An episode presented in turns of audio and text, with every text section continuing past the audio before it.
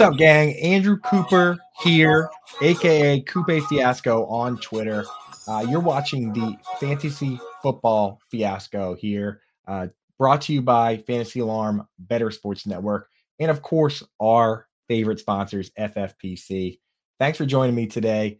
It's been a little bit, man. Had the Fantasy Football Expo, spending a lot of time trying to keep a newborn child alive, but August doesn't stop for anybody. Football doesn't stop for anybody, and it's right around the corner. So, what we've been doing on these shows is getting you ramped up, ready for the season. First four shows, we just looked at an overview of the positions, very general, brought in guys like Scott Fish and Bob Harris and Mike Viella, and of course, the tight end whisperer, Howard Bender, to look at all those positions. Now we're looking at strategy.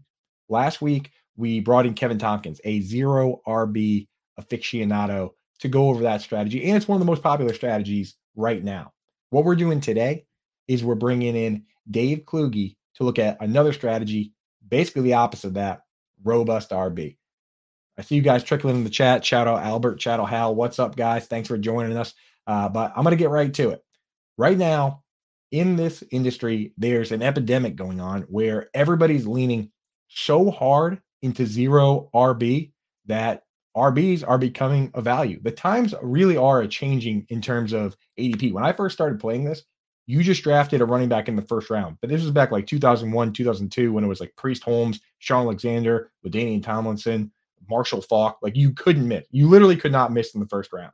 But, you know, now with the split backfields and everything going on, there's been a big change. I mean, in 2007, I looked at a draft from then, which, I mean, doesn't feel like it's as long ago as it is. 13 of the top 14 picks for RBs.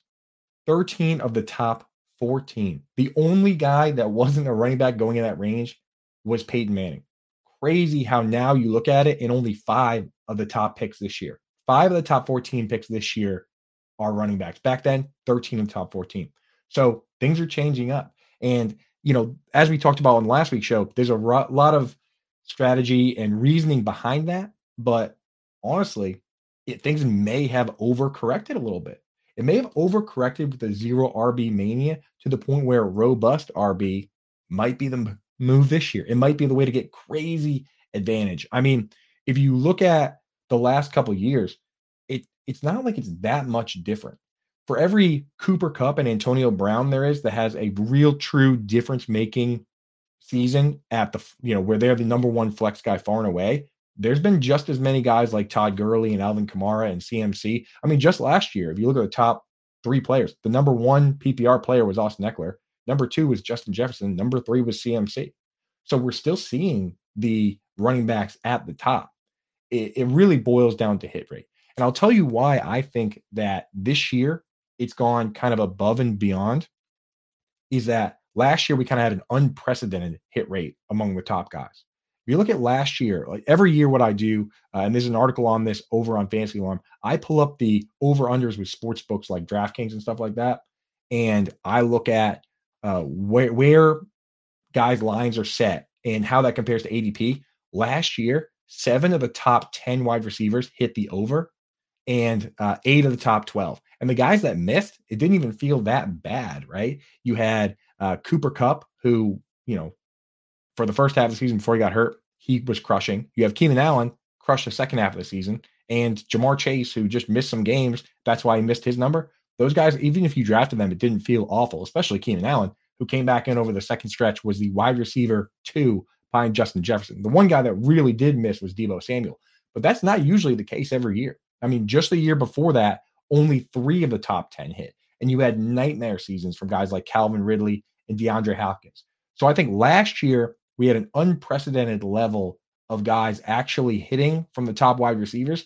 And now everyone seems to think that it's just always going to be sunshine and rainbows, and you just draft these top guys and they finish as the top guys. Doesn't always work like that. I got to tell you. So some of the people thinking that, you know, a guy like CeeDee Lamb, the Cowboys are just going to throw exactly as much as they did last year, might not be the case. New coordinator, right? Stefon Diggs has some turmoil. Cooper Kupp is banged up these guys, we think that it, it, it's safe, it's automatic. It might not be, right? Uh, even Tyreek Hill, Tua, he's got issues going on there. So what I'm going to do today, talk you through the, the initial strategy, give you a couple guys I like early. Then we're going to bring in Dave Kluge, and I'm going to set him up. He used to be the zero wide receiver guy. And now he's kind of leaned into zero RB a little bit. But I'm going to set him up with a situation that some of us find ourselves in where you just can't pass up value early on and you do have to cobble wide receivers together in the middle to late rounds. That's going to be the second segment. And then the last segment, just like last week with running back, I'm going to give you some wide receivers in Dynasty that you can just grab off waivers. Uh, they're outside the top 240 in startup ADP, so you can just grab them. So we're going to cover the, the full strategy and mix in a little Dynasty and make sure everyone's covered and ready to go for this year. So, uh, you know, when I look around at, at the expectations, like I said, too high, too high. And you might be able to get value in a sense of to just 2021, the RB12 was coming off the board at pick 16. RB12 at 16. That means that virtually the entire first round was running backs, and everybody in your league pretty much was saying, Hey, I got to get my running back by the mid second round. This year, the RB12 coming off the board pick 39. Najee Harris is the RB12, doesn't come off until the fourth round.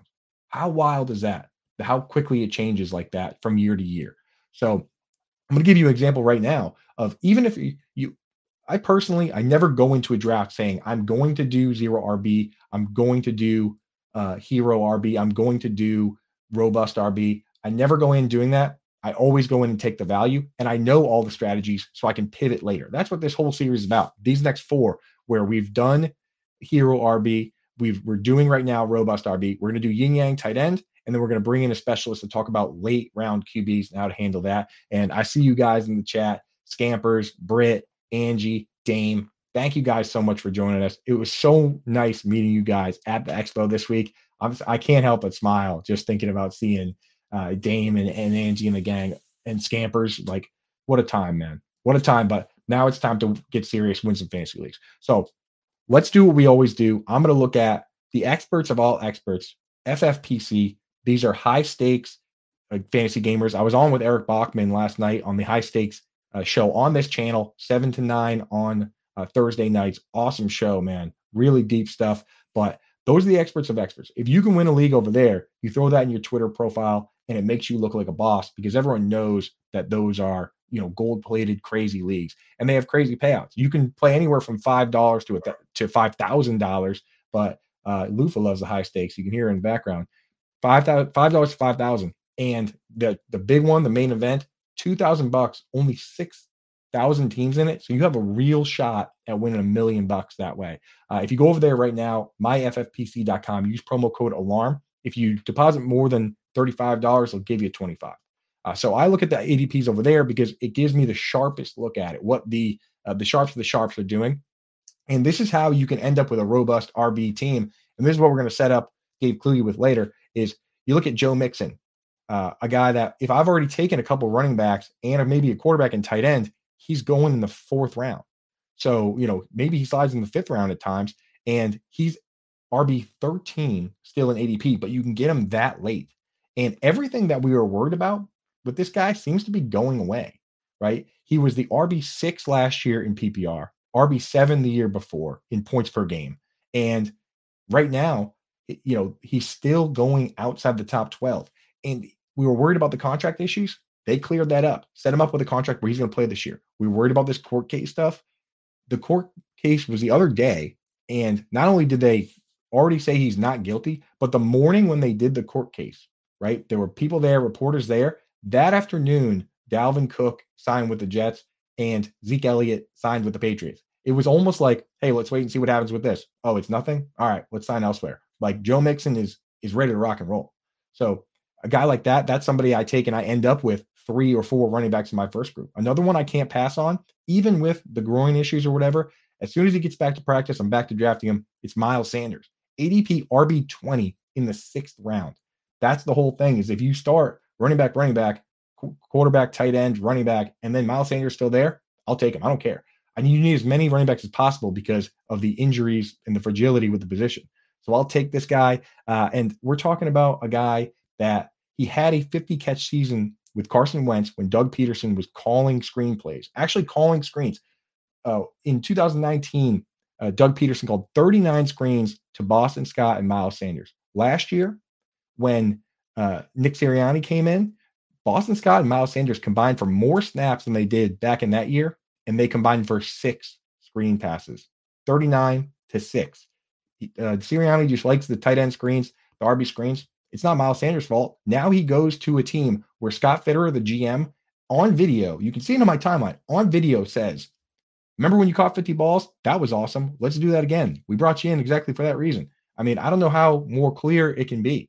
Like this guy is there to be a three down workhorse. They made him the highest paid free agent for a reason. So Miles Sanders, ADP, RB20 on FFPC, smash for me all day long. And the last one, this one's a little more high risk, but you can still get a discount on Javonte Williams. We're this week, I swear, when he goes out and gets 10 to 12 touches, like Sean Payton says, his ADP is going to skyrocket. But right now on FFPC, it's RB22, pick 71, late sixth, early seventh round this guy, we know he's a super mega star when he's healthy, and not everyone heals the same way. Breece Hall supposedly had a lesser injury, and he's still dealing with knee soreness, still not ready to go. Javonte Williams, they say everything kind of went exactly according to plan, and he's going to play in preseason week two. If he wasn't fully healthy, there's absolutely 0.0 reason for this guy to play in a preseason game. So if he plays and he looks good, I have no reason to fade this guy. I mean, people faded Adrian Peterson coming off his knee injury, and he was excellent. I've watched Thomas Davis uh, come back from three ACL surgeries and have 100 tackles every time he comes back. Like some guys are just built different. So if this guy's ready to rock and roll with Sean Payton, who brought us RB1 seasons from Mark Ingram and Alvin Kamara, I'm absolutely smashing that right now. And honestly, you can even start wide receiver, wide receiver, and take Joe Mixon at RB13, Miles Sanders RB20, Javonte Williams RB22. So it's not even just a, robust RB strategy. So if you like those ADPs like I do, those are at FFPC. Go over there, get set up now at myffpc.com. Use promo code ALARM. And when you spend more than 35 bucks, they'll give you 25. That's the deal right now. So get over there and get it, get set up and get that championship and put in your profile. And then people will take you seriously when you're out there on Twitter trolling around and hitting up Dave Kluge and calling him a jerk, well, people click your profile and they see that it says high stakes FFPC champion. They might say, hey, you know what? Dave Kluge is a jerk. This guy's right. He's a great player. I personally know that Dave Kluge is not a jerk. He's the man. Met him in person, talked to him on a lot of shows. Uh, and that's why we're bringing him on shortly to talk about uh, the rest of these guys and this strategy. And I know, I'll tell you what, Kluge, he went from being kind of a zero wide receiver, robust RB guy to uh, embracing all strategies. But today, I want to corner him and put him back in the mindset where he was when he was loving the robust RB and the and the zero wide receiver. And I'm going to make him show us what a draft looks like, right? And I'll tell you what one thing that that one reason I do like doing these robust and zero RB zero wide receiver builds is that I love looking at pass catchers. I love adding them off waivers it's kind of a slog trying to, you know, find the handcuff RBs and breakout RBs. And quarterbacks are boring, and tight ends we already have to play yin yang and do all that. I love looking for breakout wide receivers. So if I go zero RB and draft like nine wide receivers in a row, I'm kind of depriving myself of, you know, the the fun that you have with that. And I've got a buddy. Uh, I'll obviously never say his name or tell him this, but he loves it too. But he still does this every year. He drafts a ton of wide receivers. He fills his bench with a ton of awesome wide receivers. He gives himself an ice cream headache every week trying to set up, set his lineups, and then he comes in third place. You know, I'll never tell him that because I, I continue to win money off him. But you got to be careful with that stuff. I mean, it, if it, you have to lean into what you're good at.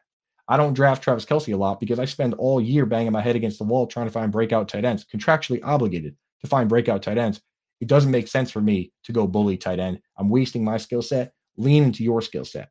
And uh, we're actually going to bring Dave Kluge on right now. He's got a killer skill set. Uh, we're going to bring him on shortly after we hear from our buddies at FFPC. So don't go anywhere. We're going to check with them, and then we'll get Kluge's guys for uh, these late round wide receiver strategies. Kendre Miller fan. He's running back 46 in the Fantasy Pros Championship right now uh, at, at, the um, end of the 11th round. I want you to talk a little bit about him from both standpoints. Number one, from redraft, um, he's in the backfield, same backfield as Alvin Kamara, who we talked about in the first hour, and then obviously Jamaal Williams. But as far as dynasty goes, too, what you what should you be doing now if you're a, a dunce like me and missed on Miller, what kind of offers should you be making for Kendre Miller in your dynasty leagues right now? Well, the problem now is the news worked against you, right? In the sense that you know that there's a suspension looming. Uh, we don't know what that suspension is. So, do you try to go after him prior to the suspension, or do you wait to see how long it is? Mm-hmm. Uh, right? Because the higher the suspension is, the more expensive Kendre is going to be. It gives him an opportunity. We saw Kamara. You know, you don't have to go farther than than New Orleans. We saw Kamara take advantage. I remember they brought in Adrian Peterson. They had um, uh, what's his name, Mark Mark Ingram. Yep. Right, and then they brought in Kamara, and everyone's like, "There's no way Kamara's gonna be relevant year one," and he smashed because talent comes through. These teams want to win now. They're going to put the best players out there. Kendre Miller comes off of a 1,400 yard season. Like one thing for me, bulky in fantasy, is if you showed me you did it, I'm going to believe you. Mm-hmm. This whole upside thing where you've never done it, I'm over all of that. Like tight end position, I talk about often. That's why I don't invest in rookie tight ends. I'll pay. I'll pay the price for a Kelce. I'll pay for a Kittle when I know they're going to smash for me. Right? Running back, you're looking for talent. You're looking for proven. This guy's proved it. And I let progression. You look at his career in, in college. He's progressed every year in the receiving game, in the rushing game. I just there's there's something about when you watch him play, and sometimes it's not. You know, I don't have a great stat for you or anything, but there's guys, there's certain guys when I see him play, something kind of you know, and he's one of the guys when I started watching his tape and just seeing what he can do. I think he can be an all around workhorse. He had 224 touches uh, in his last season in college. So, look, we talk about New Orleans. We don't know what this offense is going to look like. They have a new quarterback. They have everything, a whole new situation there. He he could come in with Kamara out and just take over that backfield right yeah. away.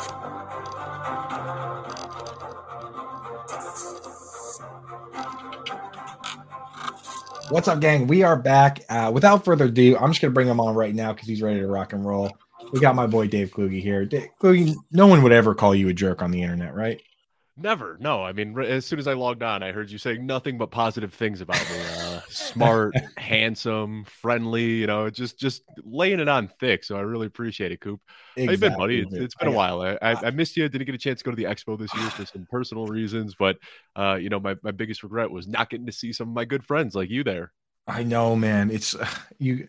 It's just like such a cool time, just hanging out, meeting people, man. And I just there were multiple times where I sat there and I was like, "This is like Kalugi City. Like this is this is that's where you would thrive, man." Now two years in a row because you had the shoulder the year before, and then this year you had stuff going on. So next year you're. I was there last year with the shoulder, with with my oh, gimpy limp arm. Oh, yeah, I, I made it right. there. Yeah, you did make it out. You did make it out. So sorry, yeah, but we need you 100 percent next year. I'm I'm making sure I have a layover in Denver, and I'm scooping you up personally on the way. Let's Boston to Denver to Canton. That's the trip next year. Um, so yes, uh, you know, I, honestly, when I think zero wide receiver, I still think of you, even though you, you admittedly, I, I, reached out to you and I was like, let's do it. We're doing it. And you're like, well, actually, I kind of do zero RB this year, right? A little bit. You kind of like the strategy better, but that doesn't mean that you you don't have that skill set still, right? You still got that mindset available. You can switch it on. Yeah, I, I, do a little bit of everything this year, and it's weird because if you look at the way that ADP is fleshing out and the way that draft boards are working, you'd think that people that are into zero wide receiver would say, "Well, this is great because all of this running back is falling, or this running back value is falling." You know, I could start my draft off with Christian McCaffrey and Derrick Henry, and then grab Jonathan Easy. Taylor in round three. But every single running back has a huge question mark looming over their head this year. I mean, Christian McCaffrey is unanimously the RB one this year, and yeah, you can make an uh, argument for Henry or Ekeler or Bijan if you want to, but even Christian McCaffrey, like when you start looking through projections, we're like, oh, cool, maybe he's going to get like 60% of the work in San Francisco. And that's the guy that we're taking as the number one running back. Like there isn't it's, a safe running back out there. It's funny because it, this game used to be so much easier and we all like lament back to that time, but we wouldn't really even if it was still like it used to be, there wouldn't be as many jobs and there wouldn't be as many angles in this industry, right? There's more to talk about now. Back then, it was like, yeah, Priest Holmes. Like if you don't get if you don't get LaDainian Tomlinson, you probably lose. That, that's what it used to be. So uh, it's nicer now. And I, so I will say, and there are a lot of, you know, as people like like we do, just go for value. There's a lot of ways you can end up in these situations. Like I look at one and like, what if you start off with CMC and I watched um uh Lisa Ann in the Queen's Classic this past pack week. She got CMC very late, and then on the way back, she took Jonathan Taylor. Those were the number one and number two RBs last year. And they they're number one and number two picks off the board. I know Taylor's got stuff going on, but you almost can't pass up on that, right? It, like you you could easily end up with going two running backs, and then you get something like Mark Andrews, and you're loving that pick, and then you sit there and you're like, okay, well I'll stack him with Lamar Jackson, and that's fourth, and then you get in the fifth round, and two guys I talked about last segment, uh, Joe Mixon and Miles Sanders are there. You could easily get to a spot where you can't pass on the value, and now you got to cobble it together. So I want I want to set you up with that situation. Uh, you've started your first six rounds with all running back, tight end, quarterback. You don't have a wide receiver, and we're going to cobble it together. First, before we get to that, I do want to ask you: you can't have this happen unless there are guys that you like in that range. So let me ask you a couple guys that uh, from that fifth, sixth round ADP, if they're there, you're just not going to pass on them. Uh, going in that round are guys like Aaron Jones, Kenneth Walker, Dameon Pierce, Miles Sanders, Alexander Mattison, Rachaad White, Javonte Williams, Cam Akers, James Conner. I mean, it's crazy that fifth and sixth round, there are straight up three down backs in there. There's guys like Aaron Jones that are perennially RB1. So, is there anybody from that group where even if you have two or even three RBs already, if they're there, you're you're not going to pass? Well, I want to say this group right here is why I'm okay punting on running backs early in drafts yeah. because there is just there's so many guys with high upside here in the fifth and sixth rounds, and obviously, you know, if Christian McCaffrey is healthy and his old self and putting up 25 points per week, you're going to feel good about that pick. But when he goes down with an injury and you got Elijah Mitchell in the 14th round, you don't feel nearly as good about it. So I um, I, I, like all of these picks. And, you know, I, I think we have corrected to the point where this is the running back dead zone, the dreaded zone that we say you don't want to take any running backs from. But these guys used to be going like early third round. Exactly. And now with them going in the fifth and sixth round, that risk is kind of baked into their cost. So the guy that jumps out to me, you mentioned Aaron Jones, just a perennial RB1. And I think people think that because Aaron Rodgers is gone, Aaron Jones is just dead in fantasy football and isn't going to do anything. But I see them skewing towards a more run heavy approach. And Jordan Love, you know, a, a, way to help him develop is to take those easy checkdowns to his best playmaker, which is going to be Aaron Jones. So the guy's been an RB1 for three straight years. Wouldn't surprise me one bit if he sneaks in as a back end RB1 this year. And then Cam Akers is another guy. Like I have been a huge Cam Akers hater since he came into the league. Never wanted to draft him. Um, but this year I find myself liking him. You know, he's going late sixth, early seventh round. And what we saw at the end of his rookie year was him getting 30 touches per game down the stretch. And then you kind of throw away year two with the Achilles, came back, didn't look like himself. And then last year, even, you know, the, the first half of the season, he clearly wasn't himself and he was kind of on a short leash, wasn't looking too effective. End of the year, though, he was the RB6 in the second half of the season, getting that same crazy workload. And what have they done this year? Pretty much nothing to add to that backfield. So all indications are that Cam Akers is going to have a huge workload again. So Aaron Jones and Cam Akers are the two guys that really jump out to me there. You man, you are talking like a zero. Like you've been talking like you've been a zero RB or your whole life, dude. Do I? Am I talking to Kevin? Is this Pat Kerrane, Kevin Tompkins on here, man? You're talking about RB twos like they're locked in, man. But hey, that's that's the thing though. These guys have been RB ones already, right? So uh, yeah, that's what makes it. That's what makes this. It makes it makes you want to draft the wide receivers early, but also makes this situation possible. Because if you do sit there and say, "Well, I'm not going to pass on pass on Christian McCaffrey at nine, and then come back around and you're like, "Wow, I almost took, you know, this other running back in the first round. Now I'll take him here." And then you do the Lamar tight end stack, and then your guys are here. I mean, sometimes you just got to roll with it. So yeah, that's really buttered me up with that that uh fake start that we're talking about here. That Lamar Jackson, uh, yeah, I stack. Oh my! Goodness, I thought exactly about how because I was like, how can I corner Kluge into having to do this right? And I was like, okay, the Lamar Andrew stack is is how we get him. That's how we, we got him, folks. Uh, and I want to point out in the chat, uh, important question being asked by George, a Boston guy like myself. When can we order pies online from your wife? The Hills have pies. Uh, when is that is that ever happening? Because I, I have to bring it up every time I'm with you on a show that my, the pie that was supposed to be for me was left on the counter when I visited Denver. on Big- the night of your engagement too. On the night of my engagement, I should have been eating pie, and that was the one that was the one regret from the from the proposal is that uh and and of course you had to text me later being like I'm so glad uh, you forgot this pie because we're eating it right now. So uh, I'm still owed a pie, and I will pay for it online. It, when is that coming around at any point? So uh, my wife got a new job and she has been crushing it in this role, just getting promoted seemingly like every six months. So unfortunately, the uh, the the bakery got thrown to the back burner right now. You know, she'll still do it every Oh. now and then for friends. You know, I've actually got a pie sitting in the fridge right now and had a little slice for breakfast, but uh, we are not selling them online any longer. Wow, it's so. That's it, folks. You're gonna have to harass harass Kluge, the Kluge family until everyone gets fired, and then pies will be back on on the front burner instead of the back burner. Uh, so yeah, but definitely don't do that. Uh, anyway, okay, let's get into it. Let's get into what we came here to do. So I've set you up. You've now drafted four running backs. You're in some crazy zero RB room where the running backs are just falling left and right, and you stacked up your quarterback. So we made it through six rounds, and you have no wide receiver. Uh, before we get to the actual names, I want to ask you, what do you have a general policy or strategy on how you're going to balance? Because the whole idea with zero running back is you balance starters and safety. You need to get a couple guys that are that can start for you right away, but you want crazy upside stabs at high risk, high reward guys too. With wide receiver, say you have three starting wide receiver spots, how are you balancing that? I mean, do you have a set, do you just make sure you get three solid starters? Are you willing to go risky with one or two of those spots? How do you usually go about it? So first of all, I'll say, you know, JJ Zachariason talks about this all the time.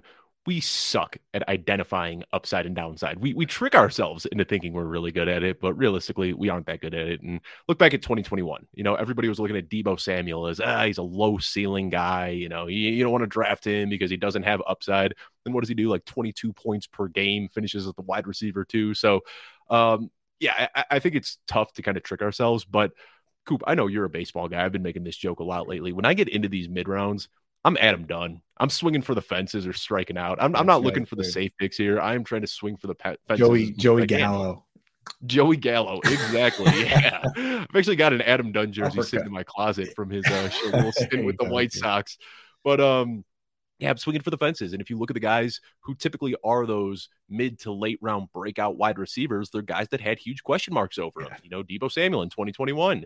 Um, you know, he was kind of in this gimmicky low A dot role. You look at Cooper Kupp that same year coming off the ACL tear. People were concerned about him and his health, and they were the wide receiver one and wide receiver two that year. But over those last couple of years, it hasn't been quite so easy. If you look last year, eight of the top 10 wide receivers in preseason ADP finished as top 10 wide receivers. The only guys that didn't were Deebo Samuel, who got hamstrung by midseason train for Christian McCaffrey, and Mike Evans, who had his least efficient season of his career. But there are some guys that jump out that I think do have high upside. You know, Tyler Lockett is one, for instance, where I think people are scared because of the age and scared by the addition of Jaxon Smith-Njigba. So, because of that, I think he still possesses the same top 16 upside that we have seen for five consecutive years. So, that's a guy where there is Wow. inherent risk in drafting him, but I'm okay doing that. Okay. Well, let me say this then. Okay, so we're gonna we're gonna go through it. I'm gonna put you on the clock at each spot.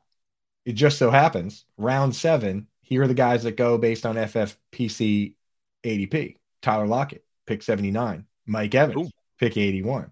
Jaxon Smith-Njigba, pick 84. George Pickens, also ADP of 84. So those guys kind of a pick them there. But it sounds like of that crew, the guy you're going to be uh, grabbing is Tyler Lockett. Yeah, Tyler Lockett, uh, for the reasons that I just said, you know, top 16 wide receiver, five straight years. And Mike Evans is another one. And I was on Chris Harris's pod yesterday, and we talked about this. It was a really fun show where we said, where could we be wrong in our rankings? And we each had five things that we kind of planted a flag in our rankings. And Chris and I both had one of the same talking points where we are fading Chris Godwin and fading Mike Evans because of Baker Mayfield's historic inability to support fantasy relevant wide receivers. But what if we're wrong? What if it's the Seattle Seahawks last year where everybody faded DK Metcalf and Tyler Lockett and Geno Smith just took everybody by surprise and supported a pass heavy offense? I mean, Jameis Winston went for 5,000 yards and 30 touchdowns in this offense. They paced for almost 700 pass attempts per year with Tom Brady. What if they just let Baker Mayfield air it out and Mike Evans does hit that high end range of outcomes that we aren't accounting for? So Tyler Lockett and Mike Evans are the dusty vets that I really like in this range. I'll tell you what. I mean, Well, first of all, that conversation you had with Chris Harris, I always think about that in terms of like the uh, the alpha brain meme where it's like the different levels of your brain. The, the very first fantasy football, when you first get in this space, all you do is defend your hometown team and the players on your fantasy team. That's like the peanut brain level is like just defending the Patriots, right? Oh, Next I still defend the Bears. Just me too. Me too. Yeah, yeah. No, I still have a tiny little peanut brain, one hundred percent. But I'm talking about everybody else. Like I'm talking about now. Now we're talking about like everyone else else's peanut brains, not ours. yeah, not us. Not. We're still there. But the next level is when you you stop going after your guys and you have unbiased takes as a whole from taking a step back and as the industry. And then the third level, the highest level, where JJ and Chris Harris and you at times are, uh, is basically saying understanding the range of outcomes and the and understanding that you might be wrong and and finding a way to account for that. That's the next yeah. level in that you know, and that's the hardest one to get to because we get so set in our ways in the off season that you can't even possibly fathom that you could be wrong, right? Yeah. But when I look at one thing with Mike Evans, I look at the sports books. I I pull all the stuff into a spreadsheet and I look at what they're saying because we can find lines for receptions, yards, and touchdowns. That's fantasy football, baby. When you add that all, all up, you get a PPR points total projected, right? And Mike Evans is one of the guys where, and I know, you know, uh, sentiment still says, okay, well, he's going to have a thousand yards. So maybe people are betting the over on his line of 925. But when you take those lines and add them up, it still looks like he's going to outperform ADP once again. So, uh, interesting guys there. Tyler Lockett, Mike Evans, I'm in with you. I'm not drafting as much as JSN George Pickens. Uh, if you had to pick one of those guys, just real quick before we go to the next group, who would you grab? Uh, George Pickens, and you know, it, it's not even that his like metrics as a rookie were like kind of bad, kind of concerning. They were terrible. We're talking like fifth percentile, ninth percentile in his like ability to draw targets. Right. But also he does things on the football field that nobody else can do. And like all offseason, you know, all of us nerds were fading George Pickens. And then he comes out in week one of the preseason you know, does get open, makes a contested catch, breaks every defender's ankles, and does ridiculous things after the catch and scores a touchdown. And it's just kind of like, oh, yeah, yeah, we forgot George Pickens is a really, really good athlete. And maybe he does take that step forward. So I have been a pretty adamant George Pickens fader, but it wouldn't surprise me one bit if he finishes as a top 10 wide receiver this year. Right. I mean, he's got the path, man. And it's, where these guys are being drafted, it kind of makes me want to have a little more Kenny Pickett, or at least have an eye on him because we yeah. like Najee and we like Diontae and we like Pickens and we like Pat Freiermuth and we still don't like Allen Robinson, but he's there. Uh, you know, it's almost like maybe we move him up. Last year was also we had years where you know everybody was doing things in Pittsburgh where it was Diontae Johnson, Antonio Brown, Le'Veon Bell, and Ben Roethlisberger still wasn't doing that well. I mean, they just consolidate so tightly right. to like three or four guys in that offense that I don't know if this is the you buy the house scenario in Kenny Pickett. Right. Yeah. You might be able to get away with it. But I mean, hey, the Dolphins were highly consolidated and people were underdrafting Tua last year. So could they, yeah, true, you know, true. could take a step forward. All right. Round eight. So you've got right now, we'll say you've got Tyler Lockett, very safe, rock solid player. Round eight, we're looking at um, this again, FFPC ADP, so sharp stuff. Marquise Brown, pick 86. Michael Pittman, pick 86. Jordan Addison at 91. Jahan Dotson at 93.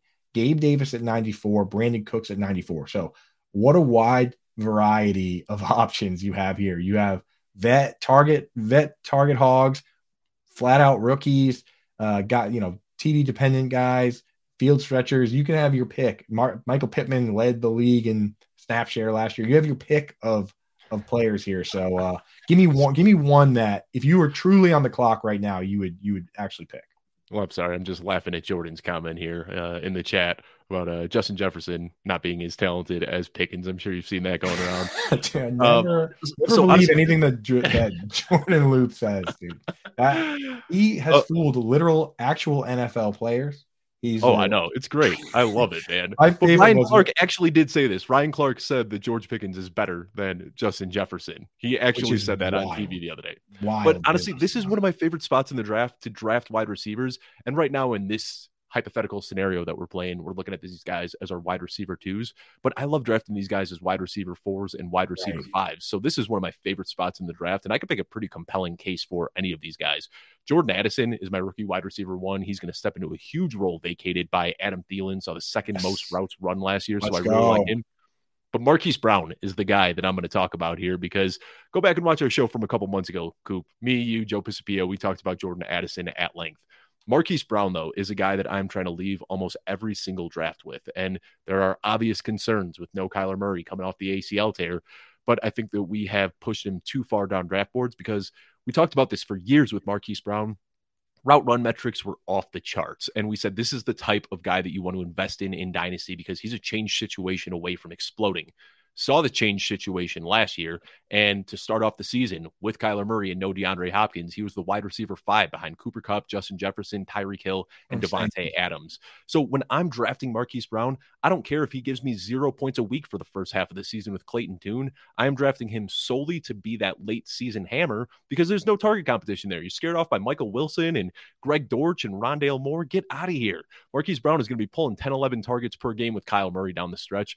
My one, one, one, one of my spicy takes this season is that Kyler Murray is going to be on more league winning rosters than any other player in fantasy. Ooh, I like that, man. I'll tell you what, and this is, I like what Kyler Murray's camp is doing is they know that the team is doing a bridge year and they know that the team would love to just shut him down or make him go away. And he is immediately coming out and saying, Hey, by the way, I feel great. And I want to play football all year because he knows every game he wins, it makes it that much harder for them to go get Caleb Williams or whoever else. I love that attitude for Kyler Murray. And man, if he comes back, he's not going to sit down and, and, take a break. Some of these teams, he's put a shirt on all offseason. I mean, right. he is shirtless everywhere. He is just showing everybody, look at me. I'm in great shape. I'm ready. I'm ready to get it, out there again. Love to see it, man. So yeah, Kyler Murray, a lot to prove. And uh, honestly, not even just prove, but he's got a job to protect. Whereas I, I, worry about that with some of these teams where, like, if things don't go for, well for the Rams early on, are Matthew Stafford and Cooper Kupp going to be banging their head against the wall down the stretch the way some of these other guys have to to protect their job? It is something to think about, honestly. But Marquise Brown, Kyler Murray, that could be a uh, a game winning stack there for you. Let me ask, uh, give me one of this group. Give me one more before we go to the next one. So your official yeah. pick is going to be Marquise Brown. You have Tyler Lockett and Marquise Brown, and that feel honestly if your lineup is starts out Bijan, Saquon Barkley, which you can get at ADP, Mark Andrews and Lamar Jackson, bing bang, and then Joe Mixon and Miles Sanders both go like round five, six. If you start off with those guys and your starting wide receivers are Tyler Lockett and Marquise Brown, that kind of feels like a wagon, no?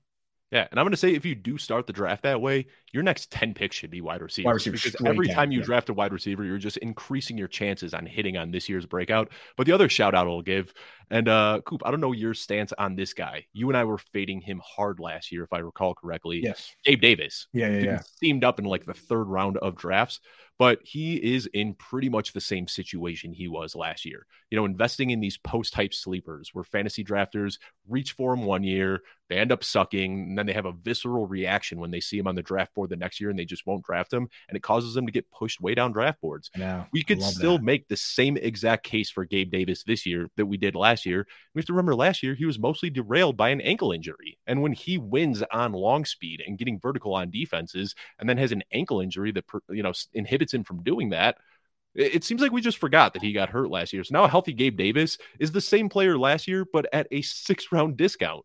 Right. I have no problem. I, have been actually doing drafts where I take Gabe Davis and Dalton Kincaid, and I just say, "Hey, one of you guys, are you one of you guys got to do something here, right?" Yeah. So, uh, and it's funny that my followers on Twitter that don't watch the shows or read the articles, they've been so confused this offseason. Where I'm like, by the way, we're taking Gabe Davis at ADP, and we're not drafting Evan Engram and they're like, is this the same guy? Is this the same guy from last year? Like they forget, they don't realize there's no take lock. ADP's changed, so should your player. It all changes, man. No, yeah. Calvin Ridley's in town, right? No Evan Engram. I've been trying to tell people if you draft Evan, Evan Engram now goes from the Yang side of yin and yang to the inside, where if you want to take a safe and boring player and take him, but you have to take somebody else later. And it's just yep. the people that understand the concept. I love them because they actually they they get it, they truly get it. But there are some people out there that are like, "What do you mean we don't like him now?" I'm like, well, you know, conditions have changed, my friends. Yes, uh, and yes, so and you could easily end up with a lineup like this, and that's why I brought you in to do the hard part. Uh, t- like I'm like, yeah, just draft Joe Mixon and Miles Sanders. All right, Kluge, figure out the wide receivers. Uh, so like, all right. So what we're gonna do? Uh, I don't want to keep you too crazy long. I want you to give me a wide receiver three and then maybe, like you said, we're going to paint the rest of the board with wide receivers. So give me a wide receiver three from round nine.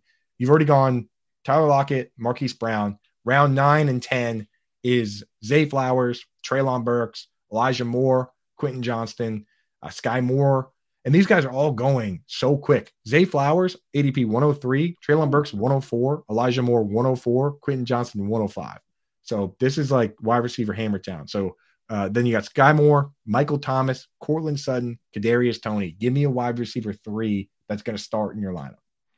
Oh man, I mean, we, we we slip on the banana peel every single year chasing after uh, Kansas City wide receivers, right? Like we know the wide receiver one there is Travis Kelce, but there's a lot of idiot. banana peels in this group, dude. Yeah, am I slipping on the banana peel again, going for Skyy Moore? I mean, I, I know like we we say you know rookie face planners are one of the worst investments you can make in drafts, and by all intents and purposes, Skyy Moore completely face planted last year. But if there's ever a type of player that I am willing to just completely give a pass on their rookie season, yeah, it's a guy like Skyy Moore.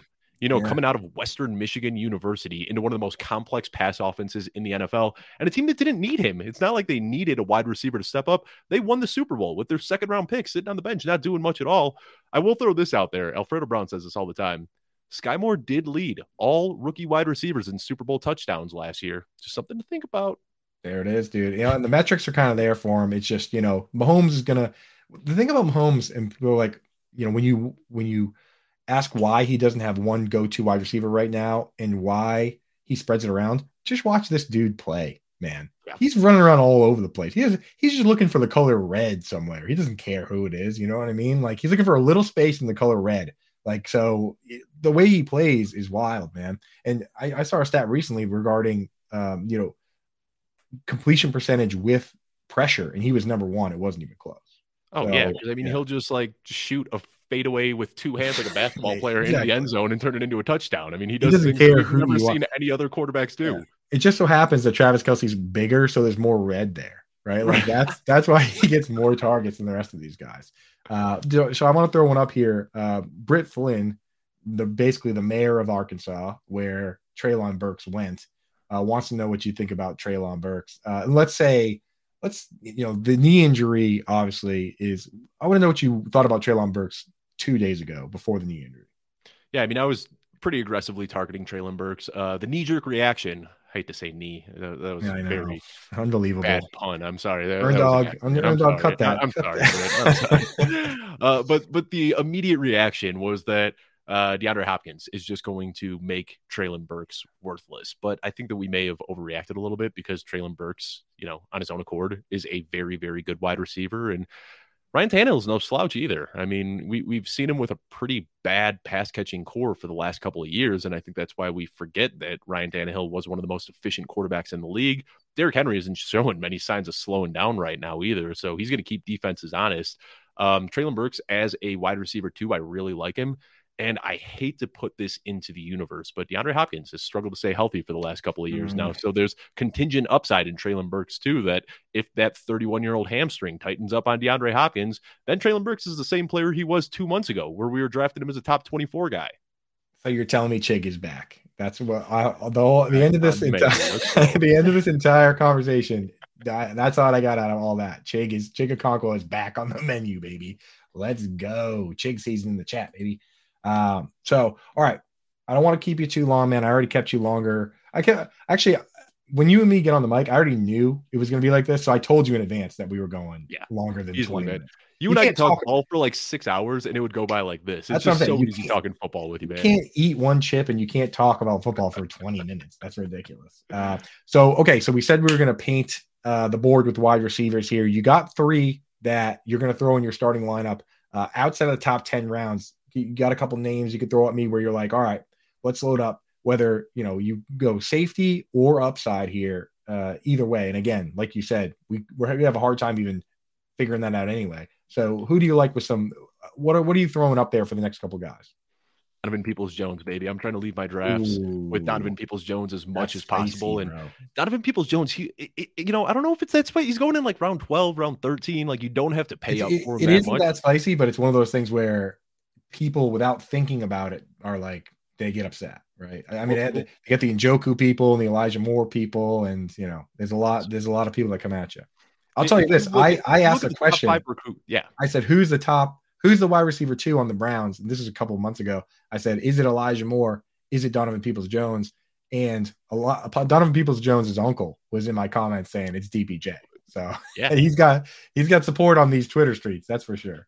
So what I'll say real quickly about Donovan Peoples Jones is people forget coming out of high school, he was one of the top recruits. The only guy that was listed ahead of him was Henry Ruggs. He was ahead of Jerry Jeudy, ahead of DeVonta Smith, ahead of um, Ja'Marr Chase. I mean, he was one of the best recruits coming out of the class, and he was a raw prospect. And he has seen his target share increase and his A dot decrease every single year he has been in the league. He is finally shoring up as a more versatile guy. And because years one and two, we saw 15 plus ADOT, people think he's just a field stretcher. If you look at the six game sample size with Deshaun Watson last year, he was putting up identical production to Amari freaking Cooper. Targets were there, man. John and Pemba kept telling me week after week, DFS. He's like, "We're doing DPJ again," and It's like a lot for money. 70 yards every single week. Right. He was locked in, man. Yeah. And I mean, it's like during the the phase he was at Michigan was early Harbaugh and they were just figuring it out, right? There's a lot of guys that came out of there. Those offenses were not great, but they were still being drafted because, you know, again, I, I believe what Harbaugh's quote at the time was when he first came to the team. And I said, I think I said this recently on the show. Uh, you can't expect to plant potatoes today and eat potato salad tomorrow, which is the most Harbaugh freaking quote. Uh, one of my favorites. Um, so yeah, people in the chat throwing out Cedric Tillman. I love Chuck Bass in here. The pulling the Jordan loop. Reports are that Brown's passing attack has been phenomenal. It's we know it's been the opposite.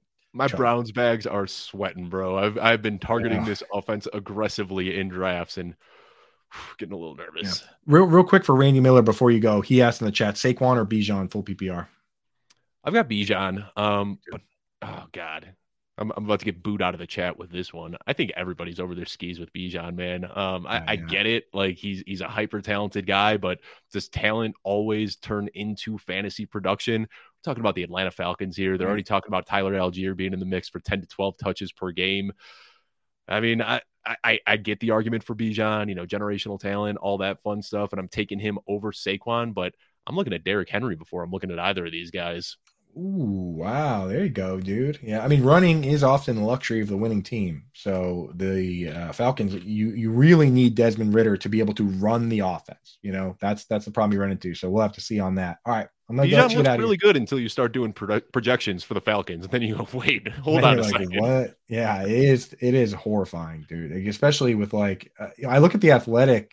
The guy he came out and he said 170 touches for Allgeier and 300 for uh Bijan. It's like that's how many plays they ran last year. What is Mack Hollins going to get get the ball twice on the season? You know, it's like I, I don't know.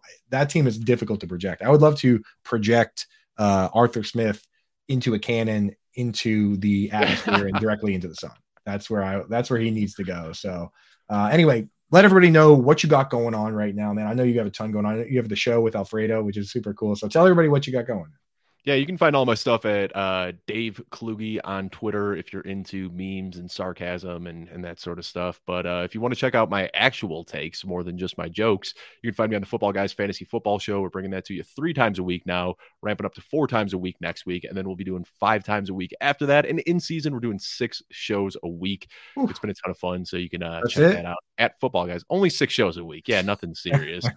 But Coop, you know, man. I just want to, you know, congratulate you for launching this show. Uh, couldn't have happened to a better guy. You know, I feel like I've really seen you shooting up the ranks and earning the respect that you deserve this offseason. And I, I- just couldn't happen to a better guy, man. You and I have been connected since like our pre-Twitter days back in those Reddit streets. And man, I, I'll always be in your corner cheering you on. So happy to see that you got this opportunity. I appreciate that, man. I think Reddit really toughened us up into the people we are today. You know, Yes. so uh, we can handle a little razzing. Forged in the fire. Yeah, follow if you like the way I operate. Follow Kluge on Twitter. We both, you know, it's it's a lot of memes, but it's a lot of stuff that can help you win your league too, and that's the best. Just a little sense of humor and also some actual stats. So, thank you for joining us, buddy. I really appreciate you, man. Of course. Take it easy, man. Yeah, I'll talk to you. Uh, we're up against it here time wise. So I'm actually going to skip the next commercial for FFPC. Uh, love those guys. I'm going to give them a full shout out here uh, anyway. But we went overtime with Kluge. We uh, we love the FFPC guys. They got the show every night on, or sorry, not, not every night, every Thursday, seven to nine with Eric Bachman. I was on it last night, so make sure you go back and watch that one after uh, you're done around here. But uh, check those guys out. But we got to get to some dynasty guys here, some dynasty players uh, that we can add late rounds. So we're covering the full spectrum with these shows so that people can sit back and watch these two series right before their drafts and you get a full overview of the position. That was the first four we did. And then now we're doing the individual strategies. And with that, I want to make sure, since Kluge covered that, that whole gambit there of guys that you fill out your bench with, if you wait on wide receiver, I want to make sure I take it all the way to the bottom of the barrel for dynasty gamers, right? So we looked at a ton of like mid to late round guys there. I want to look at guys that are all the way deep. And I actually like to go, uh, first of all, when I play dynasty leagues, when I do startups, I get a little cheat code here. I basically just use my redraft rankings because I'm good at this. I play to win. I want to put the my name on the trophy and the money in my pocket right away. And then you know what happens after that? I just keep drafting good players and I keep winning. Like if you tank on purpose early and do productive struggle or whatever, you're the only things you can do are lose now and win later. You can only win later. If you win now, you can also win later. That's a little secret. And also, these leagues fold up more often than you might think. Not the ones on FFPC, according to Eric Bachman, that they've never had a dynasty league fold, which is miraculous. But uh, some of these local leagues fold up. So just win now, worry about the rest later. That's what I do. So I'm drafting a lot of running backs. Uh, I'm going out and and cobbling together wide receiver. It's easier, and I love digging around in the bargain bin because uh, it's easier to find those guys, right? So for me, what I did is I went over, I looked at the FFPC uh, Dynasty ADP. FFPC, they offer Dynasty leagues that range from $100 buy in all the way to 5000 And actually, I think Eric corrected me yesterday they go to 10000 which if you're playing $10,000 Dynasty leagues, you're outside of your mind, but good for you, right? Just make sure you have a lot of money in the bank. If you better be rich, rich if you're putting 10 grand on a Dynasty league. But if you want to do it, FFPC high stakes is the place to do it. And if you want to get set up, go to myffpc.com use promo code alarm. And if you deposit more than 35 bucks, they'll give you 25. If you want to play in a $10,000 league, you're going to have to deposit more than 35. If you play in a $10,000 league, go over there, deposit $9,975, and they'll give you the last $25 there. So uh, you'll be all set up. Use promo code alarm for that. But I went in there and it's 20 team, uh, 20, it's 12 team leagues with 20 man rosters. So that's 240 players. So I said, hey, you know what? We're going outside that. We're going outside the top 240 to find some guys that could be on waivers right now or that you can take with the last round picks of your startups. Or if you really want to go for the ultimate challenge, go over there and grab an orphan team because they have some available and you can uh, bring a team back from the dead like a phoenix rising from the ashes. That's the ultimate crown of success in fantasy football. So go do that. Uh, but a guy that I was looking at on that list, ADP 247, if you need a starter, legitimate guy you could potentially start right now, Michael Gallup, right? We don't know how the target pecking order is going to shake out. Obviously, CeeDee Lamb is going to be on top, but it's a new coordinator right now. Brandin Cooks could easily just end up being a field stretcher, and he could still be relevant, but he might not be a target hog. He might be a guy that's running a lot of deep routes, and Michael Gallup underneath could just continue to be Michael Gallup. Where last year, he even coming off an ACL, where you usually have a down year in the year following an ACL injury. He was on pace for 90 targets, man. He had six targets or more in half the games he played. He started off slow because he wasn't ready to play the early season. In half those games he played, six or more targets, like eight games with six or more targets. Guy was pretty locked in. And you can also factor in there's no more Dalton Schultz. Dalton Schultz was a 100 target guy himself. He's gone. They're replacing him with, you know, a, a couple rookies and, and guys named Ferguson and Hendershot all glued together who knows how many targets those guys are going to get? No more Zeke, right? It's just Tony Pollard. So Michael Gallup, I mean, he could potentially be flex worthy or a guy you're putting uh, as wide receiver three, ADP 247 on uh, FFPC Dynasty. Another one, if you want to, because uh, you know Gallup's a little older, he's coming off the injury, so that's the guy you can start now. If you want a mix of youth and potential, I'll throw one at you. People in the chat might not like it. Throw it on up here if you don't. I'd love to hear it. I love, I want the smoke. But Chase Claypool is a guy that I'm not giving up on. Sorry, that was my phone going off with the uh, daily Chase Claypool alarm, the alert every time I drop his name. So Chase Claypool, a guy, wide receiver 283, 283 in a league that only has 240 draft picks. So he's out there hanging around on waivers. I'll tell you what, this guy's still only 25 and he hasn't really even played with Justin Fields yet. You look at it last year, they traded for him. Three games he was getting ramped up. He didn't play more than 40% of snaps. In the fourth game, he played a near 70% snap share. Justin Fields didn't play in that game. The fifth game he was there, they both played, and he got six targets, caught five of them, and then hurt his knee in the second half. He still only played 67% of the snaps. In 67% of the one game they played together, he got six targets, caught five of them. Next week was a bye week. Week after that, Claypool had the hurt knee, so he wasn't playing. He eventually got ramped back up. And by the time he was ready to play again, they benched Justin Fields because he was banged up. He didn't play the last game. Go and look at it. These guys didn't even play together. We don't even know what it looks like, Chase Claypool and uh, Justin Fields. So who knows what that target pecking order could be? But what happens if Chase Claypool, is one of the favorites? We thought DJ Moore was going to be the favorite in 2020 with the Panthers, and Robbie Anderson and or chosen Anderson or chosen Robbie or whatever he is now, and Curtis Samuel ended up being the guys. So two, 283, he's literally free. And then a very deep young stash, ADP 314. 314, A.T. Perry. A.T. Perry's a rookie, only 23 years old, just drafted by the Saints. And first preseason game, five catches on six target. Uh, sorry, six targets, caught all six, 100 yards in the touchdown. He was literally the top scoring fantasy player week one. If you do fantasy DFS like a maniac, A.T. Perry was the top dog. And there's a lot of people telling me Michael Thomas is washed or he's hurt or he's cooked, or as Kluge would say, you step on a banana peel when you draft him. Well, if that's how you feel, A.T. Perry is the one guy on the team that actually has the size to be a split end. Chris Olave is a flanker. Rashid Shaheed is like a little field stretcher. This guy, if you're looking for a split end to replace Michael Thomas, A.T. Perry's probably the next man up there. So that's where I'm at. Go over to myffpc.com, use promo code alarm and deposit 35 bucks or more. They'll give you 25. Pick up an orphan team, do a startup draft. These guys are literally free. You don't even have to draft them. You just put them on the watch list and wait for Chase Claypool to pop off week one and prove everybody wrong and prove that the Bears actually did okay with that trade, even though it is funny that it ended up being a first round pick. So that's it for me, guys. Thank you so much for joining me. Next week, we're going to do tight ends, yin and yang tight end strategy, my favorite one. I'm bringing in David Gattieri for that one. So that's going to be great. Make sure you stay tuned right here because after my show, you got Brit Flynn show. You have the uh, Blitz, and that's where you get all the news, all the fun stuff. She has great guests. She's a monster. So don't go anywhere. Hang tight and hang out with her. Thanks for hanging out with me. Have a good one, gang.